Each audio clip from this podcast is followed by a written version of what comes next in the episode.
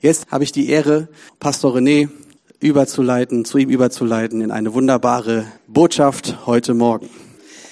Jawohl, vielen Dank. Haben wir nochmal einen großen Applaus für Stefan. Ich glaube, das ähm, ist gut, wenn wir sowas ausdrücken, auch Applaus, äh, auch im Gottesdienst. Ich finde, es gehört voll dahin. Einfach, wir wollen Freude und Leben miteinander teilen. Und äh, bevor ich predige, ich lade uns nochmal ein, dass wir kurz aufstehen gemeinsam, uns nochmal kurz im Gebet ausstrecken äh, und Gott bewusst einladen, sagen, hey, rede durch deinen Geist heute Morgen zu uns. Wollen wir es tun? Amen. Jesus, hab Dank dafür, dass du schon gesprochen hast und wirksam bist durch deinen Heiligen Geist heute Morgen. Danke für Ermutigung.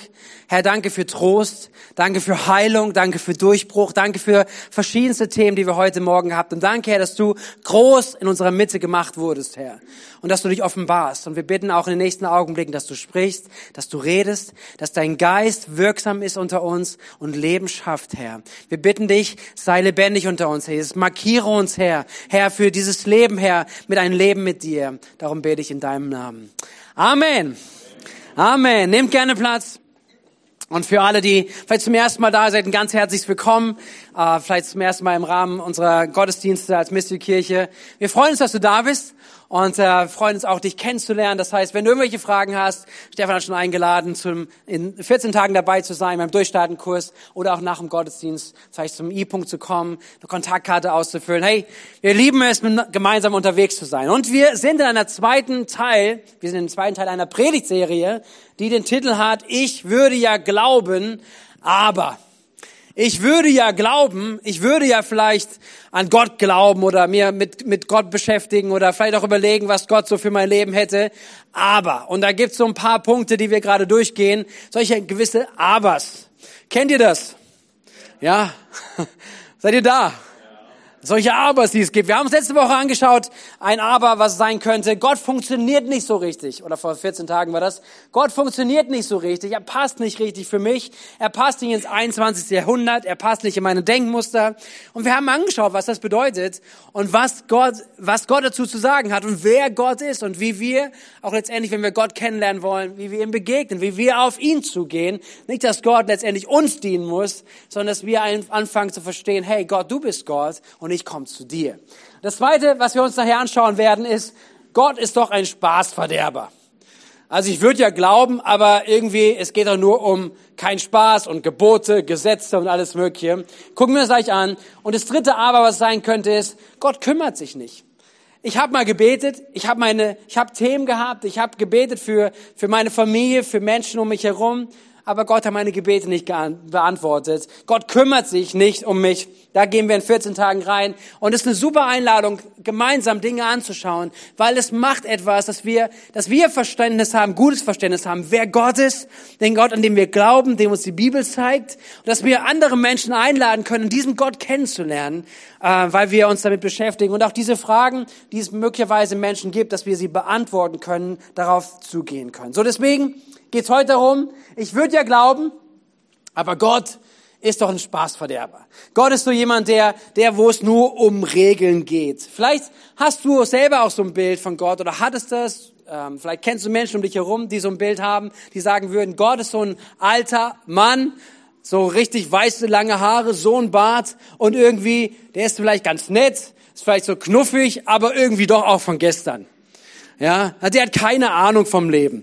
Ja, der, der ist so wirklich aus dem letzten Jahrtausend vielleicht, so aus den letzten Jahrtausenden. Und da waren Dinge manchmal cool und das war angesagt, aber das passt einfach nicht zu heute. So wie wir heute denken, das ist irgendwie, das, das, der passt nicht da rein. Und dann geht es darum, wenn wir mit Gott zu tun haben wollen, dass er bestimmt, wie es alles zu sein hat. Also er sagt, so und so verhältst du dich und dann bist du in Ordnung.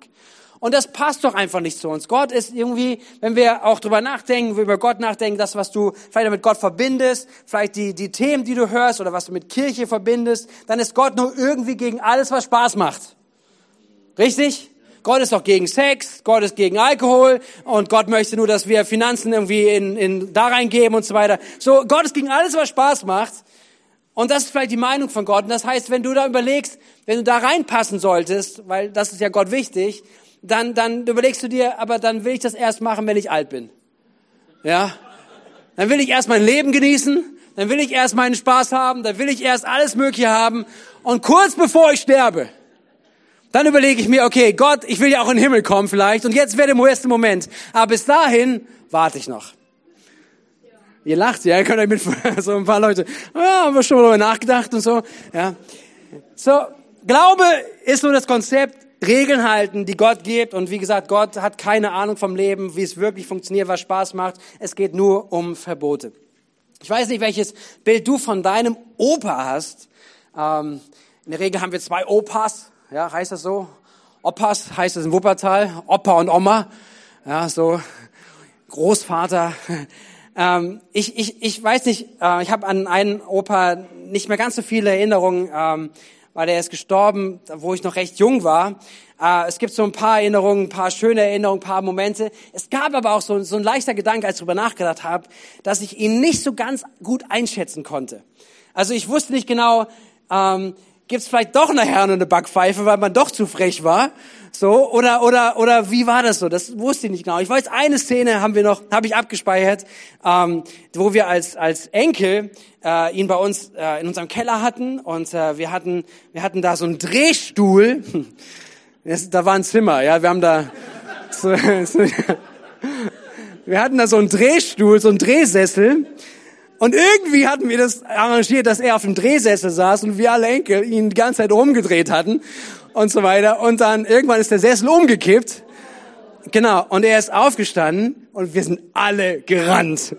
Wir sind wirklich alle gerannt, so, weil er irgendwie aufgestanden und es war klar, das ist jetzt kein Spaß mehr. So, ja, so vielleicht gibt's solche Momente, ähm, wo du ich habe ich hab auch tolle Erinnerungen daran an meinen Opa. Aber vielleicht gibt es solche Momente, wo du sagst, genau vielleicht so, solche Momente, äh, wie du vielleicht verbindest mit dem Opa oder nicht, oder nimm dir sonst jemanden, wo du sagst, hey, an manchen Stellen, oh, Gott hat keine Ahnung vom Leben, Gott hat keine Ahnung vom Spaß. Und das, was er möchte, ist wirklich, dass wir einfach uns daran halten, was er will. Und das ähm, ist dann, was Glaube ausmacht. Deswegen, das schauen wir uns an. Ist das der Gott der Bibel? Ähm, und vielleicht, wenn du aber hier bist und du jetzt auch mich schon gehört hast, sagst du, ja, ja, irgendwie, nein, wahrscheinlich nicht. Vielleicht ist da ein bisschen mehr drin, aber die Bibel ist doch trotzdem voll von Dingen. In der Bibel steht trotzdem ganz vieles Dinge, äh, Dinge drinne, die wir uns ja anschauen sollen. Und ähm, wie gehen wir damit um? Das probiere ich mit uns gemeinsam anzuschauen heute Morgen. Ja, einerseits für uns selber, auch zu fragen, hey, was ist unser Verständnis von unserem himmlischen Vater? Wie ist Gott? Auch gerade in diesen Themen. Ähm, aber auch wenn wir mit Menschen unterwegs sind, die genau diese Frage haben, ja, das, was du glaubst, das, das, das Leben ist ja vorbei. Ja, der Spaß ist vorbei und all das. Lasst uns hineinschauen und wir gehen so ein bisschen zurück, ein paar äh, Jahrhunderte in die Zeit von Jesus, weil dieses Denken darüber, wer Gott ist und dass es bei Gott vor allen Dingen um Regeln geht, ist nicht was Neues, ist nicht was heute irgendwie so ein Thema ist, sondern es gab es auch schon zu der Zeit von Jesus, beziehungsweise in die Zeit, wo Jesus hineingekommen ist, in die Zeit äh, des Judentums. Und äh, dort gab es eine spezielle Gruppe, nämlich die Gruppe der Pharisäer. Äh, die, die sich damit beschäftigt hatten, zu sagen, um zu Gott zu gehören, um mit Gott in Ordnung zu sein, geht es darum, dass wir die Gebote halten. Und ich nehme uns mal kurz mit hinein. Ich habe mal auch ein Bild mitgebracht von einer Synagoge, dass wir uns so ein bisschen vorstellen können, das ist natürlich schon viel, äh, viel später, jetzt 17. Jahrhundert oder 18. Jahrhundert, dass die Hurwa-Synagoge in Jerusalem, das ist so ein Gebäude und die Synagoge ist entstanden grundsätzlich als ein Versammlungsort für Juden und zwar in der, in der Diaspora, in der, in der, der Verbannung in Babylon. So während der Zeit, dass die, die Juden hatten ja eigentlich den Tempel, der Ort, wo die Priester waren, das, was Gott eingesetzt hatte, da, wo sie ihr geistliches Leben gelebt hatten. Das war der Tempel. Jetzt waren sie aber weg davon. Sie hatten keinen Zugriff mehr auf den Tempel, beziehungsweise der Tempel, der erste Tempel wurde zerstört. Und jetzt war ihr Glaubensleben, worauf sie gebaut hatten, was, was der Gott installiert hat, war weg.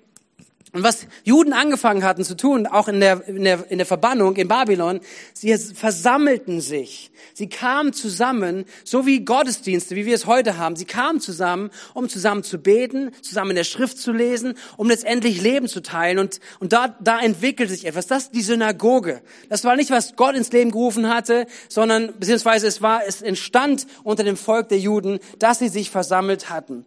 Und dann äh, so ein Bild, nächstes Bild, wie es ausgesehen haben kann, so Pharisäer, das so klassisch irgendwie so aus dem Jesus-Film, ja. So, das sind die Pharisäer, die sich mit, auseinandergesetzt hatten mit der biblischen Lehre, mit dem, mit dem Alten Testament und äh, angefangen hatten, das Volk zu lehren und sie, ja, zu ermutigen, wirklich ganze Sache mit Gott zu machen. Sie hatten jetzt erlebt, das Volk von Israel, äh, das Volk der Juden hatte nicht auf die Gebote Gottes gehört. Und das Ergebnis war, sie haben ihr Land verloren. Sie sind ähm, rausgekommen, mussten nach Babylon gehen. Gott hatte sie gestraft. Und ihr Anliegen grundsätzlich war es, das, was Gott möchte, wieder nach vorne zu bringen. Und deswegen, die Pharisäer waren dabei, waren gut dabei. Sie wollten das Gesetz, was Gott gegeben hat dem Volk Israel, sie wollten es in die Anwendung bringen. Und wenn ich vom Gesetz spreche, Altes Testament, die Tora, 613 Geh- und Verbote. Okay? 613 Geh- und Verbote, das ist, was Gott dem Volk der Juden gegeben hatte. Ähm, und da kann man durchgehen, es ist unterschiedliche Qualitäten, nicht Qualitäten, sondern unterschiedliche Anwendungsbereiche ähm, des persönlichen Lebens, aber auch des Gottesdienstes, verschiedenste Sachen. 613 Geh- und Verbote. Aber das war den Pharisäern nicht genug. Sie haben gesagt, okay, bevor wir auch nur eins von den 613 Geh- und Verboten berühren, machen wir lieber noch ein paar mehr Gebote, damit wir gar nicht in die Nähe kommen, eins dieser 613 Geh- und Verbote zu verletzen. Und allein deswegen gibt es über 65 Gebote zusätzlich zum Sabbat. Also wie man den Sabbat richtig hält. Das war eine Lehre, die sich entwickelt hat. Sie haben darüber nachgedacht, ja, so, wie ist das, wie ist der Sabbat? Ist ja der Ruhetag? Ist es der Samstag im Judentum, wo sie, wo man nicht arbeitet, wo man sich an Gott orientiert, der geruht hat? So, was, was darf man da alles nicht machen? Sie haben es durchexerziert. Sie haben da Gesetze erfunden. Sie haben Dinge ganz praktisch gemacht, dass man Dinge nicht tut. Und da sind absurde Dinge bei rausgekommen. Zum Beispiel, also wie gesagt, am Sabbat darf man nur eine gewisse Schrittzahl gehen. Ja, also man darf nicht weit reisen. Aber es gab eine Ausnahme, nämlich wenn du auf dem Boot warst. Wenn du auf dem Wasser warst, konntest du ja nicht irgendwie stehen bleiben, sondern du durftest ja weiterreisen. Und die Pharisäer haben sich überlegt, okay, das ist eine gute Sache. Das heißt, wenn wir jetzt einen dicken Sack Wasser auf unseren Esel tun, dann reisen wir nicht mehr auf dem Esel, sondern wir reisen auf dem Wasser. Und damit war es möglich, auch am Sabbat längere Strecken zu machen, obwohl es ja eigentlich verboten war, am Sabbat mehr und mehr Schritte zu tun. Aber sie konnten anfangen zu reisen, weil sie auf dem Wasser gereist sind. Und so gab es unglaublich viele äh, äh, äh, Vorschriften, auch wirklich absurde Sachen. Vieles von dem Ansinn sicherlich, hey, wir wollen doch Gott gefallen. Wir wollen unser, unser Leben so leben, dass es Gott gefällt. Wir wollen vor Gott in Ordnung sein. Und, und so haben sie sich jetzt durchgegangen. Ihr Ansatz war, hey, um mit Gott in Ordnung zu sein, musst du Jude sein und die Gesetze halten, dann gehörst du zum Reich Gottes. Und wenn wir das gerade uns vorstellen und die ja schon länger dabei seid, die ja vielleicht in Bibel vertraut seid, auch im Neuen Testament, das waren genau die Themen, die Paulus immer wieder adressieren musste in der neuen Gemeinde.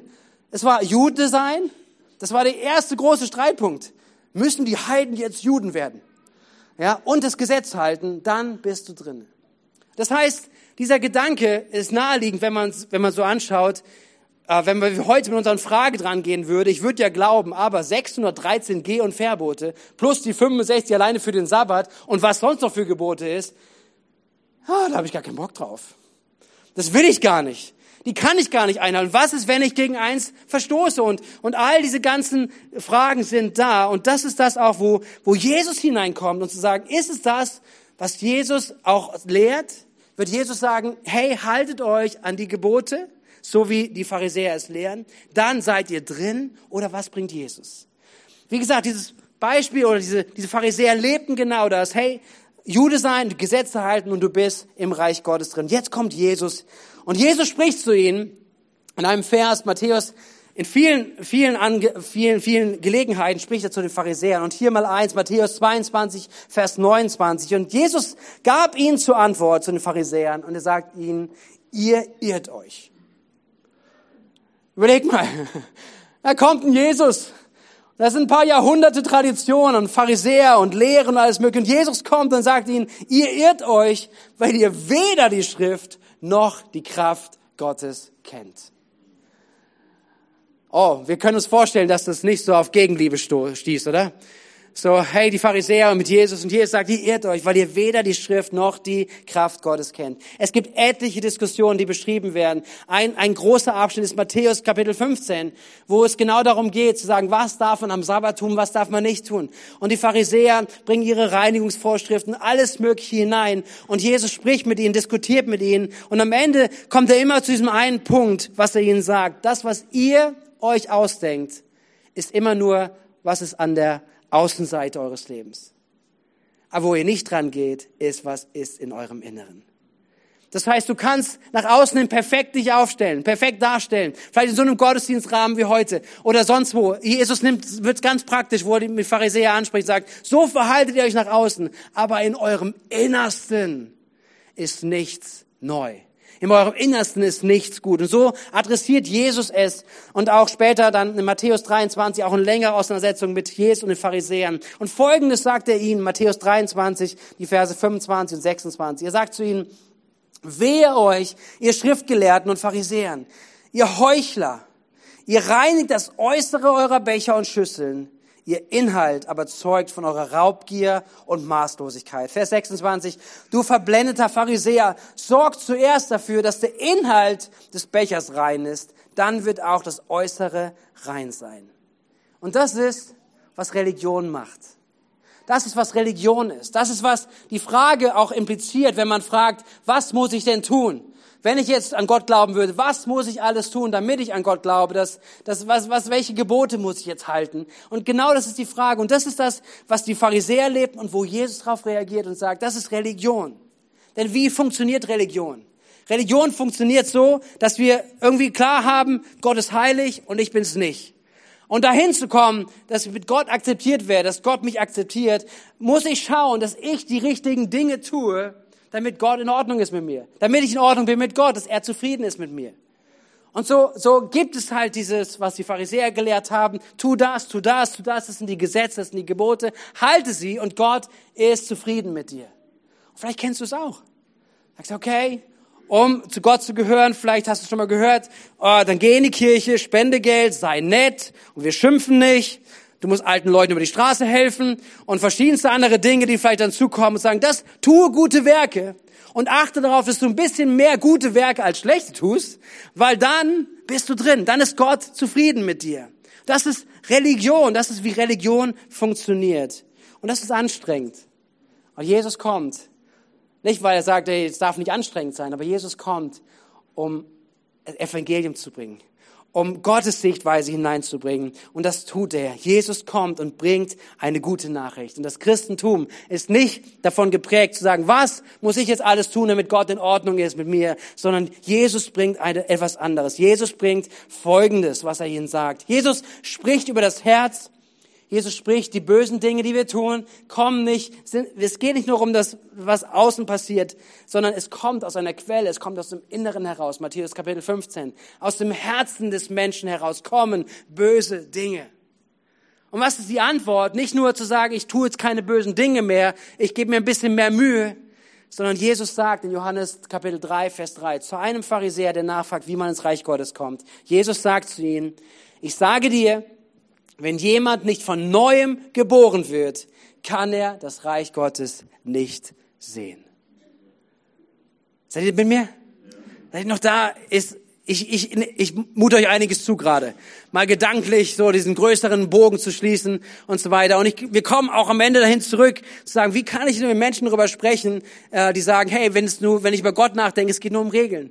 Ja, wir machen einmal kurz diesen, diesen, diesen Bogen da hinein. Aber was Jesus hier sagt, das ist so wichtig. Jesus sagt, du kannst nicht ins Reich Gottes hineinkommen, es sei denn, du wirst von neuem geboren. Und das vielleicht die, wenn du das jemandem sagst, ist vielleicht so, wie geht das? Und es war genau auch die Frage von Nikodemus. Ich sage, wie geht das? Aber es ist ein Werk, was Gott tut. Aber die Antwort darauf ist, wie wir ins Reich Gottes kommen, ist nicht, was muss ich tun, sondern Jesus sagt, um ins Reich Gottes zu kommen, musst du von neuem geboren werden, von innen nach außen. Das ist, wie das Reich Gottes funktioniert. Ein neues Herz, angekündigt im Alten Testament, ein neues Herz, wo heraus neue Dinge herausfließen. Das ist, wie der Zugang zu Gott, zu Jesus erfolgt. Und das ist, das ist das, der Gott, an dem wir glauben.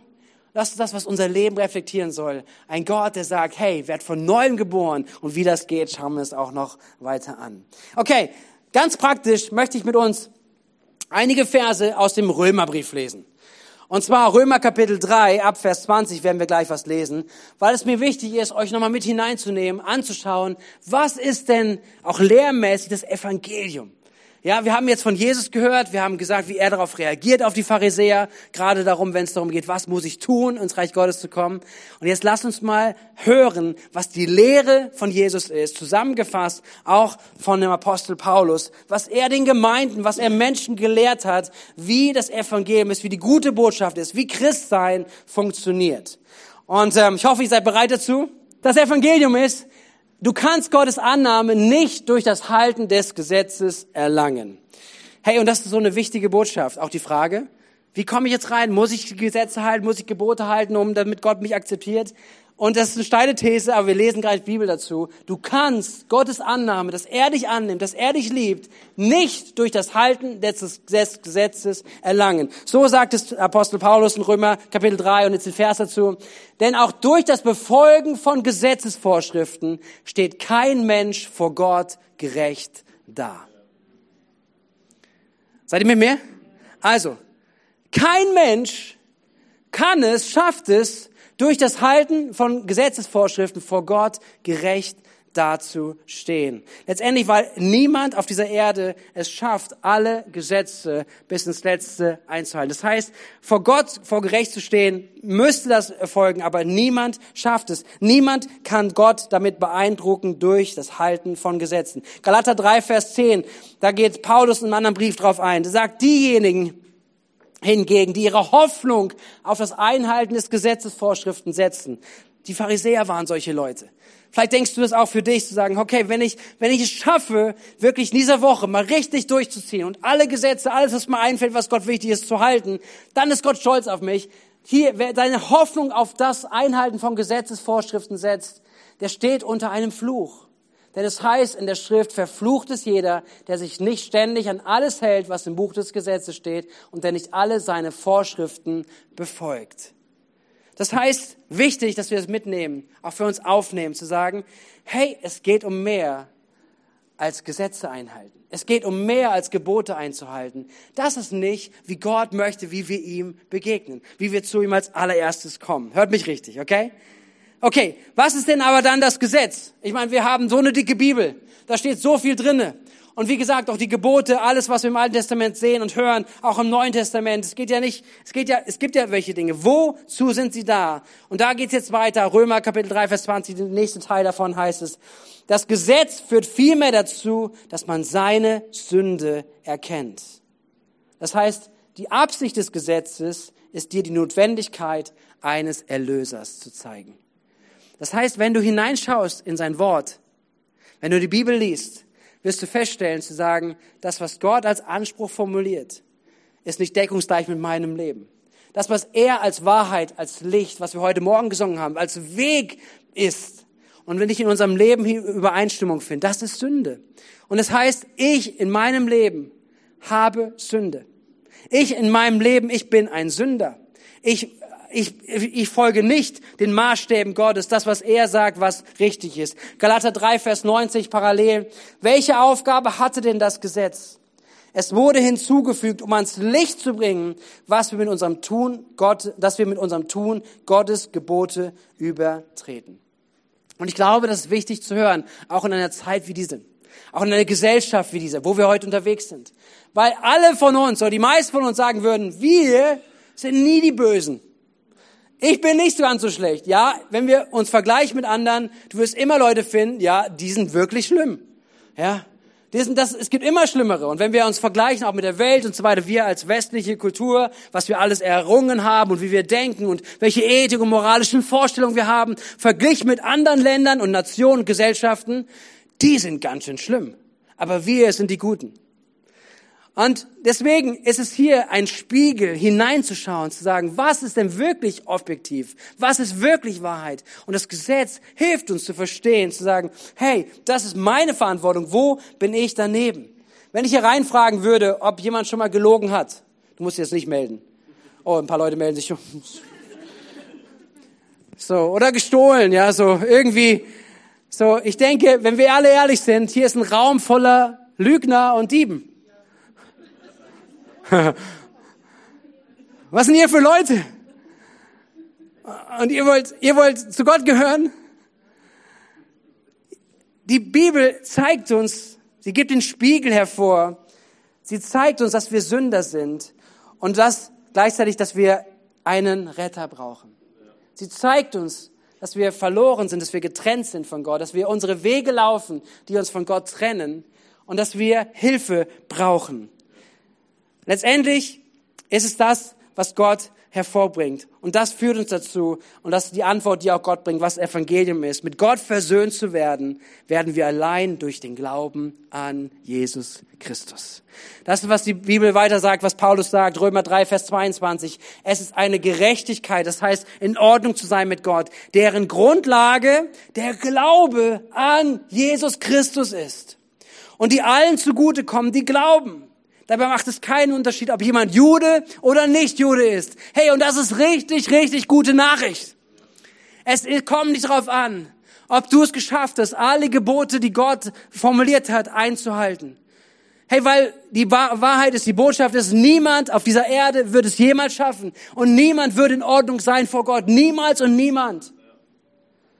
Aber es gibt eine Ordnung sein vor Gott, gerecht zu werden vor Gott, die nicht auf unserer Leistung, auf das, was wir tun, beruht, sondern allein auf das, was Jesus getan hat. Das, was wir heute besungen haben, dass Jesus auf diese Erde gekommen ist, sein Leben hingegeben hat, gestorben ist am Kreuz von Golgatha und in seinem Sterben. Und wenn wir das annehmen, ist Gerechtigkeit zu finden. Für jede Person.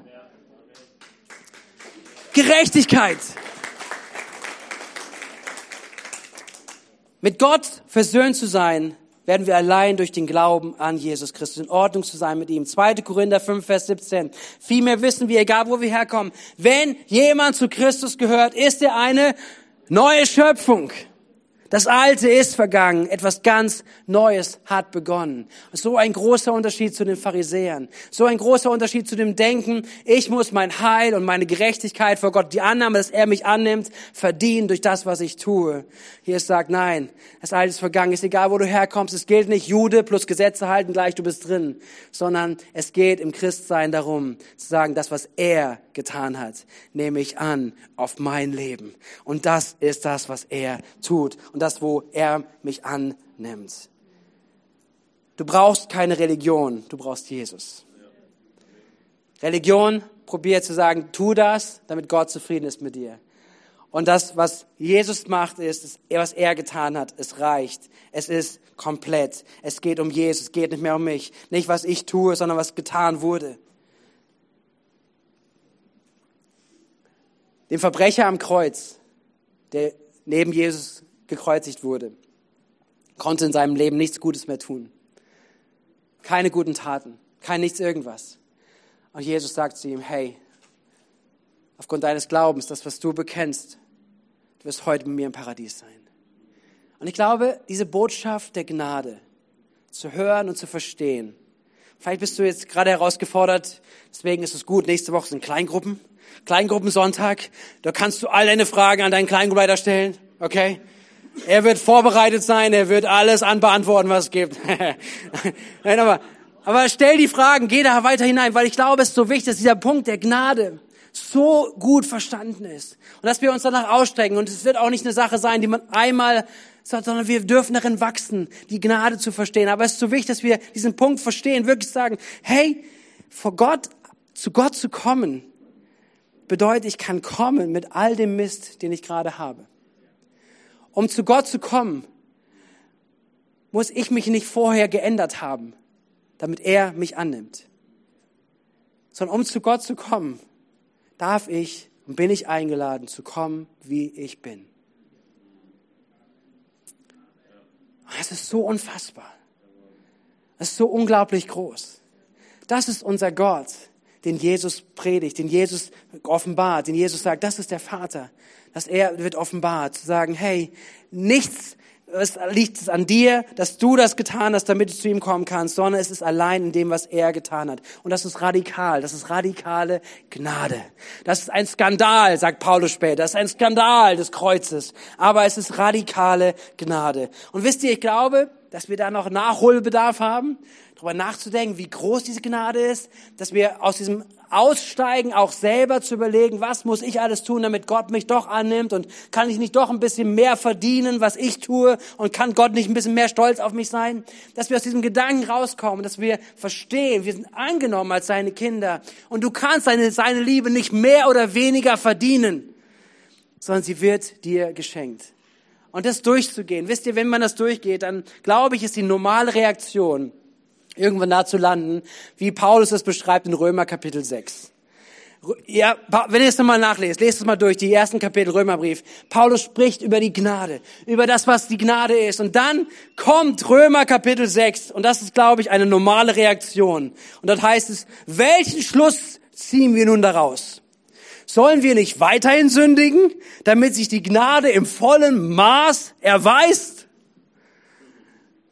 Versteht ihr den Gedanken? Also, wenn das Thema von Gebote und Sünde und so weiter nicht mehr das Thema ist, weil ja Gott alles getan hat, wir angenommen sind, ohne dass wir dafür was tun können, können wir nicht dann noch ein bisschen mehr Gas geben und sündigen und alles Mögliche tun, weil dann wird die Gnade Gottes noch viel größer. Seid ihr dabei? Und ich glaube, dass es wichtig ist, zu diesem Punkt einmal hinzukommen, zu sagen, okay, wenn so groß Gott ist, dass er mich annimmt und ich, ich, ich wirklich nichts dafür tun kann, ich aber angenommen bin im Glauben, wow, was ist das für ein Geschenk und dass diese Frage irgendwo kommt. Und wisst ihr, was die Antwort von Paulus ist? Niemals. Niemals. Er sagt, das sei ferne. Und bevor wir die Sachen nur durchgehen, ich dachte, ich bringe euch mal ein Bild mit, dass ihr nie mehr vergesst, was Paulus eigentlich da gerade sagt. Wir lassen mal den Clip ganz kurz gucken. Genau, dass ihr Mist bekommt, was sagt Paulus, was ist die Frage und was sagt Paulus eigentlich auf diese Frage.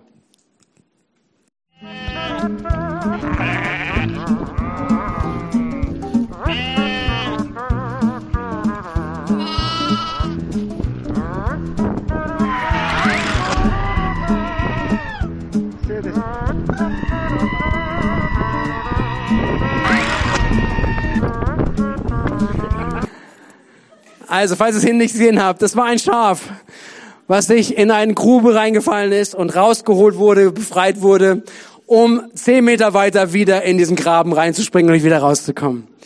Ungefähr das ist das Bild, glaube ich, was Paulus versteht, was Paulus auch ausdrückt, sagt, wenn es darum geht, hey, wenn wir jetzt zu ihm gehören, wenn wir unser Vertrauen Gott geschenkt haben, wenn wir gesagt, okay, Gott, ich verstehe, in meinem Leben ähm, ich habe nicht den Durchblick. Ja, ich sehe es auch, wenn ich dein Wort anschaue. Ich sehe, dass das Wort Gottes hervorbringt, zu sagen, ich bin ein Sünder. Ich, ich schaffe es nicht in meinem Leben. Dass es nicht darum geht, sagen, einmal befreit zu werden, um im nächsten Moment alles gleich wieder zu machen. Nämlich, was bedeutet Sünde? Warum sagt Paulus niemals? Niemals, weil Sünde ist das, wovon uns Gott, was uns von Gott trennt. Dieses Prinzip bleibt. Sünde hat uns getrennt. Und Sünde trennt uns auch heute immer von Gott. Weil, was ist Sünde? Sünde ist eine Zielverfehlung. Das heißt, ich gehe in diese Richtung, weil ich ziele dahin und Gott ist da. Das heißt, ich trenne mich von ihm. Das was Sünde macht. Sie bringt eine Trennung zwischen mir und Gott. Sünde ist immer noch das, warum Jesus sterben musste. Deswegen, das ist keine Gleichtigkeit, das ist keine Kleinigkeit, sondern Sünde ist das, warum Jesus sterben musste. Sünde ist das, wovon uns Jesus befreit hat. Amen. Und wir sind mit Christus der, der Sünde gestorben. Wir sind mit Christus der Sünde gestorben. Das ist der Ausdruck, den wir in der Taufe ausdrücken. Zu sagen, in der Taufe drücken wir aus, wir sind gestorben. Der alte Mensch soll tot sein, weil wir wissen, der hat kein Leben gehabt. Der hat kein Leben. Sondern das Leben ist da, wo wir eintauchen in das, was Gott für unser Leben sich ausgedacht hat. Er ist Leben er ist Wahrheit. Er ist der Weg. Das ist, was Jesus ist. Und jetzt kommen wir zu diesem Ausgangspunkt. Geht es nicht darum, im Neuen Testament vor allen Dingen oder auch im ganzen Bibel, uns geht es bei Gott denn gar nicht darum, was wir tun? Und ist Gott nicht doch trotzdem der Spaßverderber und all das? Merkt ihr, da ist eine Spannung drinne, mit der wir uns bewegen. Weil auch im Neuen Testament und auch die Lehre des Neuen Testaments ähm, ist auch dennoch voll, voll davon zu sagen, entdecke das neue Leben. Entdecke ein Leben im Reich Gottes. Entdecke das Leben, was wirklich Kraft hat. Ein Leben von Freiheit. Wir haben letztes Jahr diese Predigtreihe gehabt. Was es bedeutet, in Freiheit zu leben. Und das ist das, wo, wo du berufen bist, wo jeder von uns, der zu Jesus gehört, berufen ist, ein Leben in Freiheit zu leben, wo du überhaupt erst starten kannst, ein Leben in wirklicher Freiheit zu leben, wenn du mit Jesus lebst. Alles, was wir uns ausdenken, was ein Leben in Freiheit sein kann, wird letztendlich immer in Sklaverei führen. Aber Jesus sagt, er ist gekommen, damit wir Leben haben, Leben in Fülle. Und das siehst du, das kannst du erst sehen, wenn du einen Glaubensschritt einmal gegangen bist und zu sagen, okay, ich darf kommen, ich darf Teil seines Reichs werden, ich darf seine Liebe annehmen, ich darf seine Gnade annehmen und weil er mich liebt und weil er voller Gnade für mich ist, fange ich an zu sagen, Gott, jetzt mach mich, verändere mich in dein Bild, weil du das Beste für mein Leben hast. Seid ihr mit mir? Und wisst ihr, und das ist ein ganz anderer Aspekt. Es geht auch im Neuen Testament, es geht in der Nachfolge um das Thema von Veränderung. Es geht um das Thema von Heiligung, dieser Begriff, ja, der, der bei manchen was auslöst, sagen, ja, das will ich aber gar nicht, das ist wieder so anstrengend und so. Nein, Heiligung bedeutet, verändert zu werden in Gottes Bild. Ein Leben in Freiheit, ein Leben in der Fülle zu haben mit ihm. Es bedeutet auch zu sagen, ja, ich kämpfe meinen Kampf gegen mein, mein altes Fleisch, ich kämpfe meinen Kämpfe, auch wo Sünde und Versuchung hineinkommt. Ich stehe auf dagegen, weil ich will mich nicht von mir selbst, meinem Egoismus beherrschen lassen, sondern ich möchte, dass Gottes Geist in meinem Leben wirksam ist. Das ist das, was das Evangelium hervorbringt. Das, was das Leben im Neuen Testament bedeutet. Und ich glaube, dass hier so wichtig ist zu verstehen, dass wir, dass wir seine Gebote halten, weil wir ihn lieben. Dass wir seine Gebote halten, weil wir Geliebte sind. Nicht um seine Liebe zu verdienen, sondern weil wir Geliebte sind. Und dieser Punkt ist so wichtig. Ich glaube, für einen selber, auch heute durchzugehen. Wir werden auch nachher nochmal Momente haben, vor Gott zu stehen, zu beten. Aber auch wenn wir mit Menschen sprechen. Ich glaube, hier ist so wichtig, dass wir als Christen, als Gemeinden, als Kirchen Gott repräsentieren, als das, wer er ist. Nämlich, wir dürfen, Menschen dürfen kommen, wie sie sind. Jeder Mensch darf kommen, wie er ist. Und er muss sich nicht vorher irgendwas verändern, nicht irgendwas machen, damit er Gottes Liebe bekommt dass er angenommen wird von Gott. Er ist eingeladen zu kommen. Der Vater wartet. Und was vermitteln wir? Vermitteln wir oftmals nicht ein anderes Bild? Vermitteln wir selber nicht manchmal dieses Bild zu sagen, oh, oh so kannst du aber nicht zu Gott kommen. Aber so kannst du aber nicht in den Gottesdienst gehen. Aber mit dieser Einstellung, damit kannst du aber nicht irgendwo. So, wisst ihr, wisst ihr, wir dürfen Dinge sehen aus der Sicht des Reiches Gottes. Wir dürfen Dinge sehen, wo der Geist Gottes uns lebendig gemacht hat, wo der Geist Gottes uns die Augen geöffnet hat, was Wahrheit ist, was Licht ist. Und wir haben die Verantwortung, darin unterwegs zu sein, das Leben zu leben mit ihm. Aber wir können nicht das von Menschen verlangen oder auf Menschen auflegen, die Gottes Geist nicht in sich tragen. Seid ihr mit mir? Und ich glaube, es ist so wichtig, dass wir das verstehen, dass wir darüber nachdenken, dass wir verstehen, auch was bedeutet es für unser eigenes Leben, für unsere eigene Nachfolge, aber auch wenn wir mit Menschen über uns hinaussprechen. Und wenn wir, wenn wir hineinschauen und mit diesem Blick einmal hineinschauen, was ist denn Gott? Wie ist Gott? Ist Gott wirklich ein Spaßbremse, ein Spielverderber und der keine Ahnung hat? Ich glaube, es ist gut mal reinzuschauen, was die Bibel wirklich sagt, wie Gott ist. Und wenn wir jetzt hineinschauen und Gottes Geist wirken lassen, werden wir sehen, alles, was Gott sagt, ist gut. Und seine Gebote für den Menschen bringen Leben. Ja, es bringt, ein, es bringt Grenzen mit sich, aber Grenzen schaffen Leben. Seid ihr mit mir? Grenzen schaffen Leben. Ey, Gott hat ist der Erfinder von Ehe. Gott hat sich das Gedanken ausgedacht, dass, dass ein Mann und Frau zusammenkommen, dass es einen Bund gibt. Und ist der Bund jetzt limitierend, weil sie gesagt haben, wir sind jetzt, gehören jetzt zusammen? Nein, der Bund ist nicht limitierend oder, oder, oder aus, ausgrenzend von anderen, ist keine, sondern, sondern es ist einfach bewusst zu sagen, diese Grenzen gehören zusammen, weil da hinein Segen liegt, weil da Exklusivität drin ist, weil das ein Ort ist, ein Schutzraum ist der gegenseitigen Intimität und des gegenseitigen Lebens. Das ist, was Gott sich gedacht hat und nicht, es sind, es sind ähm, Sachen, die mich einschränken, sondern es sind Grenzen des Lebens. Es sind Grenzen des Wachsens. Es sind Grenzen, die helfen, dass Leben gelingt. Und so dürfen wir immer wieder auch vor Gott kommen und sagen, Gott, wenn du zu irgendwelchen Themen was sagst. Ja, Gott sagt etwas zur Sexualität. Gott sagt etwas zum, zu verschiedensten Themen unseres Lebens. Gott hat was zu sagen. Aber nicht, weil er sagt, hey, ich möchte dir den Spaß verderben, ich möchte, dass es so richtig schlecht geht und dass es richtig anstrengend ist für dich, sondern weil er weiß, wie es Leben wirklich gelingen kann. Und das ist die Einladung, wie wir Menschen auch einladen, Jesus nachzufolgen, Jesus kennenzulernen. Aber immer darüber, hey, du bist angenommen. Du bist angenommen. Gott liebt dich so, wie du bist. Und jetzt geh deinen nächsten Schritt. Ich möchte das Team bitten, dass ihr nach vorne kommt. Und ähm, zum Abschluss kommen auch von diesem Predigt, von diesem Thema, von diesen Gedanken. Wisst ihr, Religion macht es kompliziert. Religion bringt auch dafür, dass wir niemals wissen, wann ist denn genug? Wann haben wir es wirklich geschafft? Wann haben wir wirklich alles richtig gemacht? Aber Jesus bringt es auf eine ganz andere Form. Jesus bringt das Evangelium. Jesus sagt, hey, nicht was du leistest oder was du tun kannst, sondern das, was er getan hat. Das, was er bezahlt hat.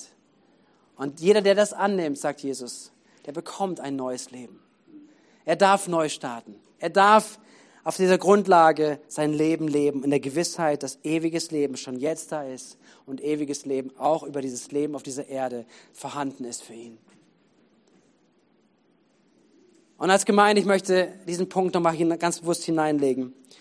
Ich wünsche uns als Mission Kirche, dass wir Menschen sind, die wir eine richtig krasse, radikale Liebe auch zu seinem Wort haben. Und zwar aus diesem Gedanken her, dass er das Beste für dein Leben möchte. Für mich ist es wichtig, nochmal diesen Punkt ganz bewusst einfach zu, zu, Menschen zu sprechen, die schon lange irgendwo im Glauben sind. Wenn du es bist, wenn du weißt, hey, du folgst Jesus nach und so weiter, dass du wieder zu diesem Punkt kommst, zu sagen, lass uns nicht aufhören, nach mehr uns auszustrecken, nach mehr zu streben, nach mehr Offenbarung, nach mehr von dem, was sein Wille ist weil sein Wille ist gut für uns. Lass uns ausstrecken nach seinem Wort, zu sagen, hey, wie, Jesus, was denkst du über mein Leben? Was denkst du in Situationen in meinem Leben?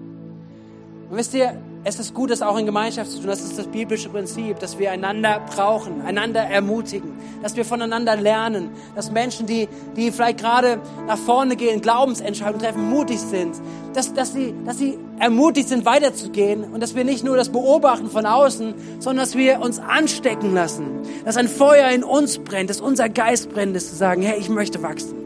Ich möchte anders sein. Ich möchte, dass Gottes Geist mich verändert. Ich möchte im Geist leben. Das ist, was Paulus sagt. Wir wollen im Geist leben. Vom Geist unser Handeln, unser Leben bestimmen lassen. Hier ist was drinnen, glaube ich, für uns heute Morgen. Eine ganz bewusste Einladung.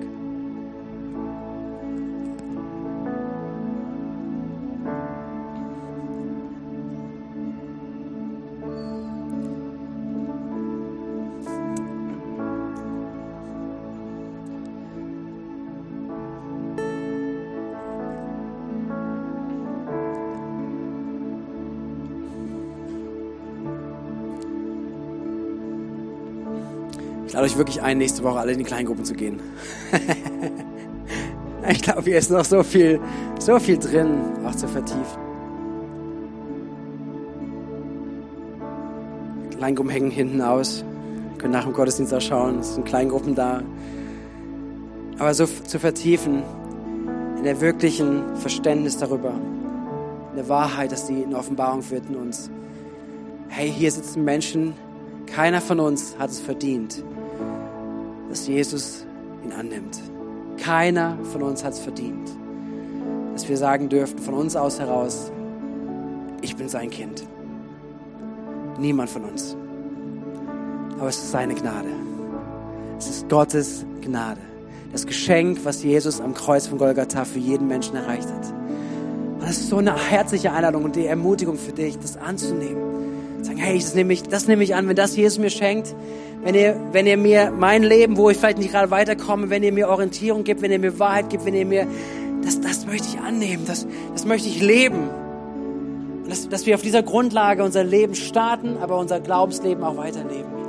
Und dass sich darin hinaus etwas entwickelt an eine Leidenschaft, an einen brennenden Eifer, an einen Glauben zu sagen, aber ich will nicht da stehen bleiben, sondern ich möchte, dass Gottes Geist mein ganzes Leben durchzieht, ein neues Leben hervorbringt, egal welcher Bereich es immer sein mag, ob da Dinge ist, die ich vor Gott gerne fernhalten möchte, dass wir mutige Nachfolger sind, zu sagen, aber Jesus, komm überall rein weil du hast Gutes vor. Ich möchte dir nachfolgen mit meinem ganzen Herzen. Sprich durch deinen Heiligen Geist. Und dazu lade ich uns ein als Gemeinde, dass wir dieses Gebet beten.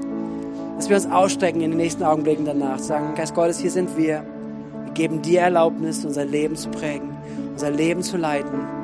Wir möchten diese Freiheit, die du hast für uns. Komm, lass uns aufstehen gemeinsam.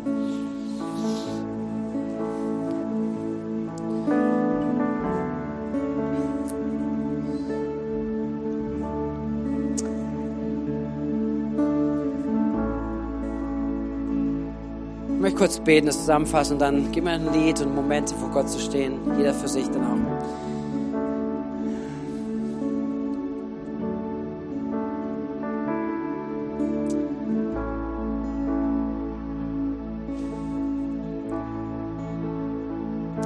Geist Gottes, mein Gebet ist, dass du uns heute einen Einblick in dein Herz gibst, in das Herz des Vaters gibst. Du uns Offenbarung gibst und auch das, was wir gehört haben, auch was wir gelesen haben, was das Evangelium bedeutet, was Evangelium ist, dass sich das offenbart und in unser Herz, in Innerstes hineinschließt. Dass eine Freude entsteht heute an diesem Morgen darüber, dass du uns angenommen hast, wie wir sind. Welchen Weg du gegangen bist dafür, den Preis bezahlt hast, den wir hätten zahlen müssen, dass du es gerne getan hast, aus Liebe zu uns. Und dass du dir, dich so sehnst, dass wir dir so begegnen, dass wir dich so annehmen, dass wir, dass wir dieses Liebesgebot von dir, Liebesangebot von dir annehmen in unserem Leben, dass wir, dass wir einatmen, ausatmen, dass wir in deiner, in deinem Arm sein können, auch heute Morgen. Egal wo wir herkommen, egal was unsere Geschichte ist, dass wir in deinem Arm sein dürfen, heute Morgen und sagen dürfen, danke Vater, dass wir nach Hause kommen dürfen. Danke, dass du uns annimmst, wie wir sind. Danke, dass du alles bezahlt hast. Danke, dass du uns liebst. Danke, dass nichts und niemand uns aus deiner Hand reißen kann. Es ist das, was du getan hast. Dein Kreuz ist genug. Die Liebe, die du offenbart hast, ist genug. Ich bitte dich, Geist Gottes, dass du, dass du das bewirkst in ganz, ganz vielen Herzen heute Morgen. Dass du Lügen rausreißt, Herr, dass, wo wir es nicht reichen oder wo wir es uns selber verdienen müssen. Dass wir wirklich zu dem Kern der Gnade kommen. Und Gnade spüren, Gnade atmen, Freude sich Bahn bricht heute Morgen. Und manchen, dass du es zum ersten Mal bringst, manchen erneuerst. Und Menschen, die schon da sind, diese Gnade leben, Herr, dass du deinen Geist wirklich lebendig werden lässt, dass du ein Feuer entzündest unter uns. Jesus, was es heißt, Herr, wir wollen dir nachfolgen, wir geben dir mehr Raum. Aber wir wissen, Herr, du hast noch viel, viel mehr für uns. Du hast noch Gutes vorbereitet, wo wir hineinwachsen wollen, was wir sehen wollen in unserem persönlichen Leben. Und da Verantwortung wahrzunehmen, Jesus. Unser Leben dir hinzugeben. Komm, Gemeinde, lasst uns mutig sein heute Morgen. Lass uns mutige Gebete beten.